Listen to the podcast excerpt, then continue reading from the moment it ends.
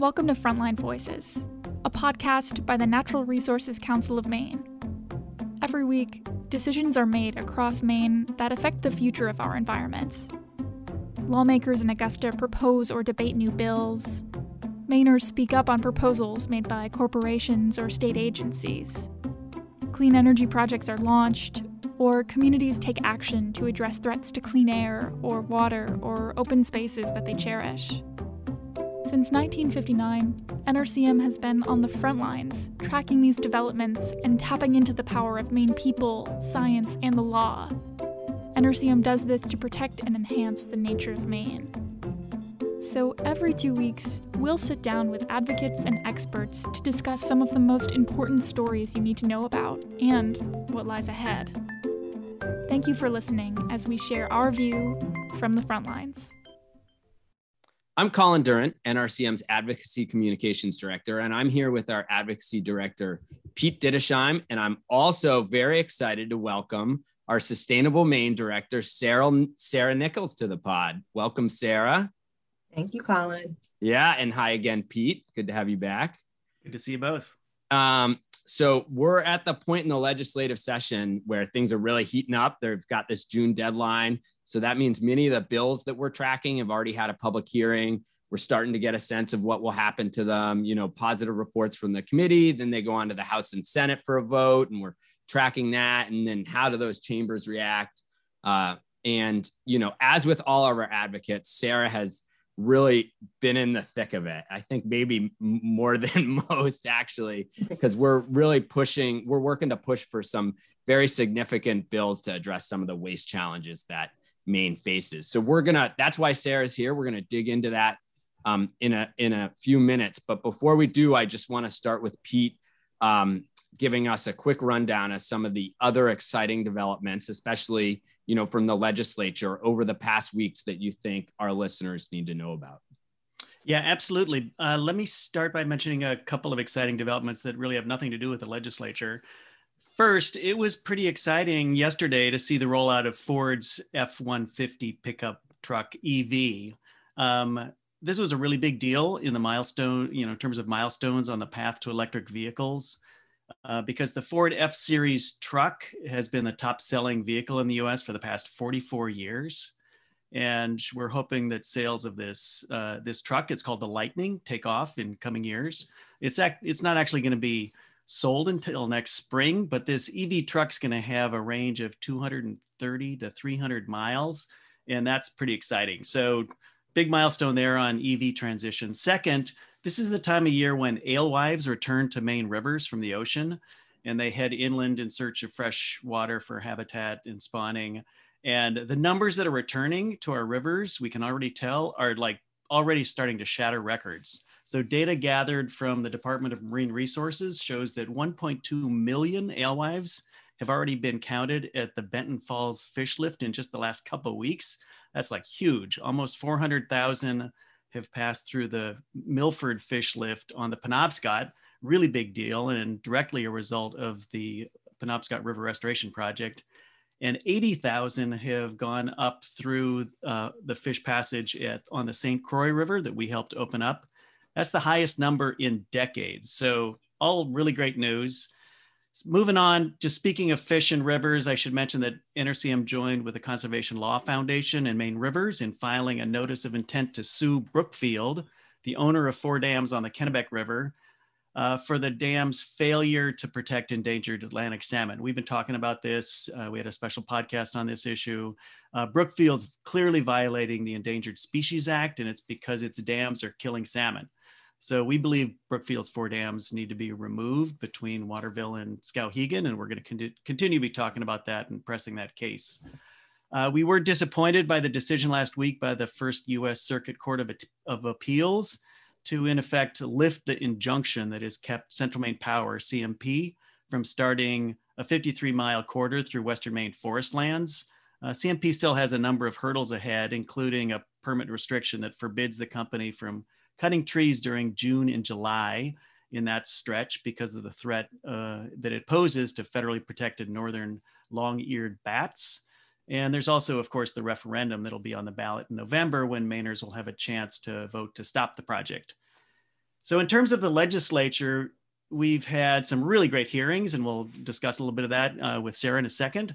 Um, there's also another bill that, that Sarah was involved with that would close a loophole in Maine law that allows other states to dump their construction and demolition debris into our landfills at an alarming rate. Maine should not be the dumping ground for New England's trash, and that's what we're trying to stop with this bill. There's also uh, a long hearing that happened this week uh, on the consumer owned utility. It's a proposal for the people of Maine to run our own and run our electrical transmission system instead of CMP and Versant. It would create a so-called Pine Tree Power Company that would be uh, established for the purpose of providing safe, affordable, reliable electricity, timely and accurate billing. Wouldn't that be nice? Customer service that would be that would be good. Uh, and strong support for Maine's transition to renewable energy as we address our climate goals. And we've not been seeing that from CMP. In fact, we think CMP has been failing across the board on many of the metrics that we need for the sort of grid of the future. So NRCM testified on these bills. Um, we'll be uh, continuing to work on them as they move through the legislature. And at the end of the podcast, I'll, I'll talk about some of the things coming up. But let me just pass it back over to you, Colin, and we can uh, engage with Sarah about another top legislative priority. Awesome. Thank you, Pete. One of the interesting things I read about that Ford uh, F-150 electric truck is that that I think people in Maine might be uh, interested in, given all the power outages we get, is that it, you can use it apparently as a backup generator when the power goes out. Yeah, Ford for says a couple days, for two or yeah, three days. Yeah, for two or three days. So that's that's super cool. And given yeah, and if you're out in the field, you can actually use it to run your electrical uh, tools.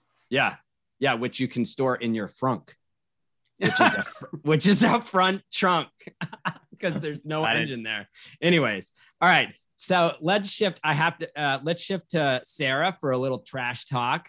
Forgive the pun there. I just had to do it. Um, I'm sure you've never heard that before, mm, Sarah. Never used it. All right. Uh, so, anyways, one of the biggest priorities for NRCM this legislative session is to address um, the serious challenges a lot of our cities and towns, actually, most of our cities and towns are facing with recycling. So we've got this flood of packaging that's coming in. A lot of it can't be recycled. That causes confusion uh, for Mainers who are trying to do the right thing, and it's costing taxpayers a ton of money because towns are stuck with that. So the solution um, that Sarah and her team and NRCM are pushing and our members are pushing for is a bill that we create what's called an extended producer responsibility for packaging program. Uh, that is a mouthful. So, Sarah, the first thing I wanted you to do is just break it down for us and give us a quick overview of how this, uh, we call it EPR for short, how EPR for packaging, uh, what it is and how it's going to benefit Maine. Sure. Yes, I'd be happy to. Um, I love any opportunity to talk trash. It's my favorite topic besides my kids. Um, so yeah, we're working hard to pass LD 1541. It's sponsored by the wonderful uh, Representative Nicole Grohoski. And I'm gonna read the title because I feel like that pretty much gets to how it will benefit Maine. It's an act to support and improve municipal recycling programs and save taxpayer money. Um, at NRCM, we call this recycling reform because that's really uh, what it is. It's a system overhaul in how we even approach recycling. As Colin, you know, as, as you described right now, you know, producers of packaging don't necessarily design their their packages with recycling in mind. We get them in our communities and our municipalities just have to deal with them. Um, a lot of these packages aren't recyclable. They end up going in the trash. Um, and the ones that are recyclable, it's it sometimes costs more money to recycle than to, to dispose of waste. So it's putting our municipalities in this really difficult position. Um, with EPR, Extended Producer Responsibility for Packaging, it's really a special type of law that Maine is very familiar with for other types of uh, problematic waste materials. But what it does is it shifts the cost of managing uh, materials to the producers of, of that. In this case, it's packaging. Um, and this would uh, create big changes. It would have the costs of recycling internalized um, in the cost of doing businesses business for these companies and municipalities would no longer be faced with these tough decisions to either increase taxes keep recycling programs or or eliminate those Nice. And so this, um, you know, I think one of the big things is this is an idea you just like picked out of the air, right? Like you just didn't brainstorm this. EPR for packaging is a proven solution. It's been in place in a lot of place. Uh, it's been in place and used in a lot of regions um, and jurisdictions around the world. So can you just talk a little bit about that? What we know about um, how EPR has worked in those um, in those areas and and why that's important? Mm-hmm. Yeah, sure. Um, I've been uh, preaching the benefits of EPR for packaging for years, as uh, Pete can attest to here at NRCM. Um, so this has really been a long time coming. And the reason why is that this type of law already exists all over the world. Um, uh, the entire European Union, for instance, has uh, EPR for packaging law. Some of those programs have been in place for 30 years. Uh, five program, uh, provinces in Canada have an EPR for packaging program that are very successful. Um, 47 uh, jurisdictions really around the world have it Russia, China, Brazil. Um, and uh, EPR for packaging um, has not yet come to the United States. And uh, we are one of 11 states now pursuing it. And um, I'm, I'm pretty sure that this year will be the year that that dam will break and EPR for packaging will, will come to the United States. Yes, let's do it. And so, you know, related in terms of momentum, uh, the public hearing for this bill, LD 1541, was um, uh, was recently held, and I know like the testimony was sort of overwhelmingly in support for EPR for packaging. Can you just tell us a little bit about the variety of voices that you heard speaking out in support of this um, of this bill? Mm-hmm. Yeah, sure. It was a really great uh, public hearing. Uh, it lasted over five hours there were 70 testimonies submitted in support of this bill, and it was really moving. Um, you know, there were Maine businesses, uh, large and small. Um, I believe that, you know, Allagash Brewing Company delivered one of the most compelling testimonies that I heard uh, that day.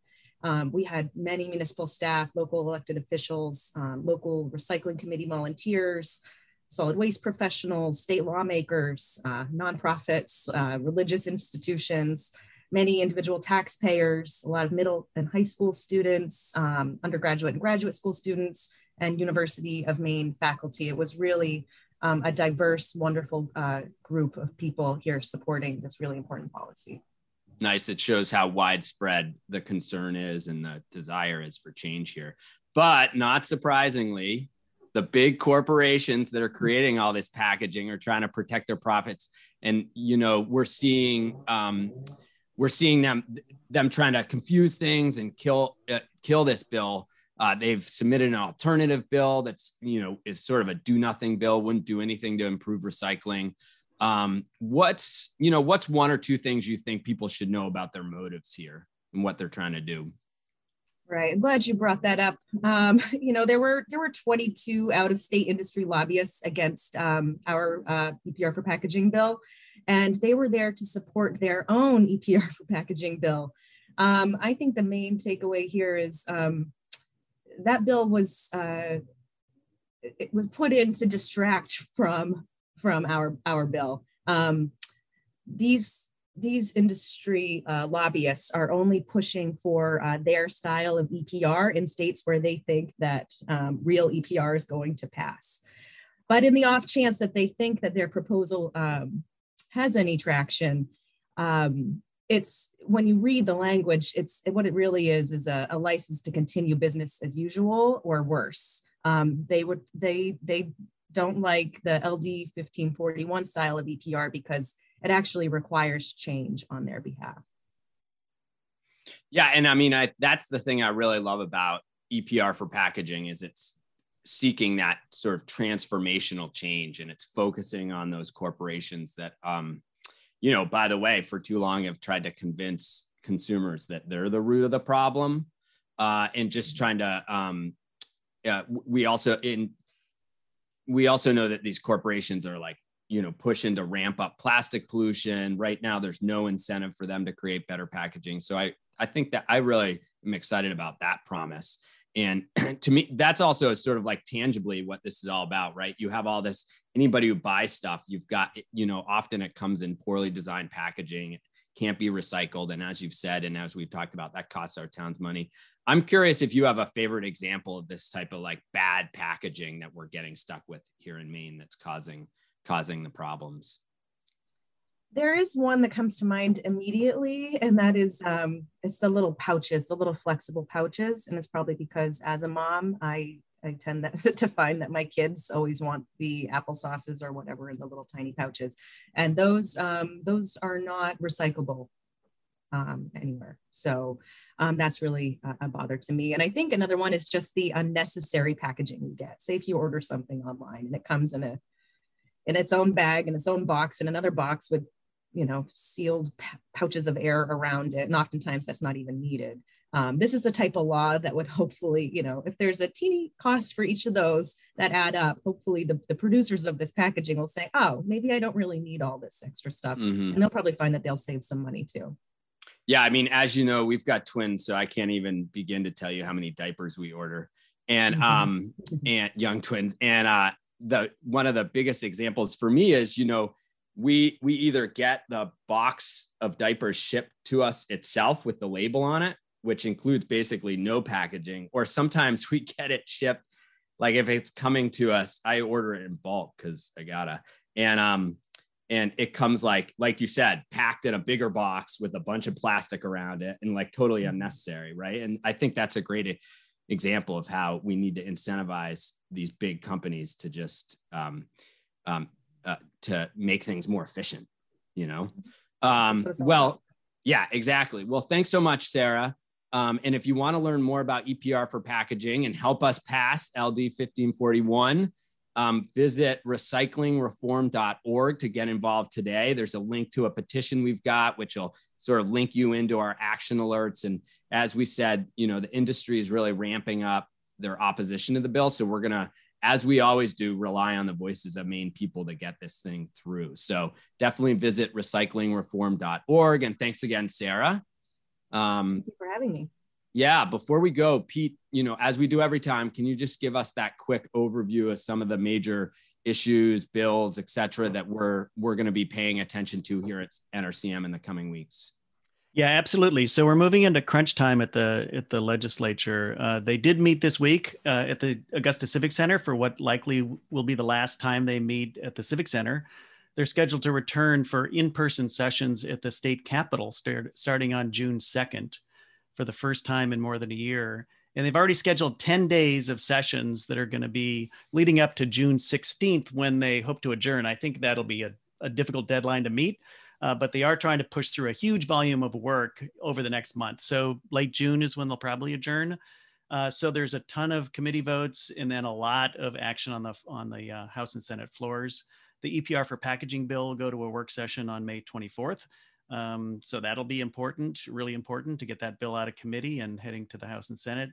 And then there's a bunch of bills that we really care about on the, you know, the the pack, you know, the the loophole in Maine's waste law that I mentioned. There's a solar bill that's moving forward. There's a you know, number of bills dealing with the climate action plan. But I'm particularly focusing on the appropriations committee because they're managing uh, three big spending bills that uh, have a number of initiatives in it that we really care about. Uh, we focused in last week's podcast on the uh, the governor's plan for the COVID stimulus money. That's 1.13 billion, and that's going to move through the legislature. And we want to get uh, approval of that. That includes a bunch of exciting investments, including 50 million for state park infrastructure, 50 million for energy efficiency, a bunch more. The governor also announced a, a, bond package, which includes 40 million over four years for the Land for Maine's Future program. We really want that to pass and go out to the voters in November. And then there's a hearing hearings this week that we testified in support of of the governor's so-called change package. And these are changes to the budget bill and it includes some really important increases in staff and some new initiatives at the Maine Department of Environmental Protection and some other natural resource agencies also the governor's energy office, also the Office of Policy Innovation in the Future. And uh, some of those uh, proposals directly come from the climate action plan and they're going to be in, really important to help move the, the needle forward on a number of initiatives dealing uh, with helping municipalities uh, addressing um, uh, pollution sources and uh, and a bunch of other things dealing with carbon sequestration of our forests. And so lots of stuff happening at the appropriations committee. And then the big crunch will happen between June 2nd and the end of, of uh, June when there'll be literally hundreds of votes that we'll be paying attention to. I'll stop right there and till till we get back together. Yikes! I, I don't even know how you guys do it. It's insane. Um, but I also rush, that's for sure. yeah, I'll also put in a little plug and remind people that we've got our legislative bill tracking web page on the website. Um, that's off the programs uh, menu item, and that is where we try to keep people updated on the progress of all of these bills. Um, uh, so be sure to check that out.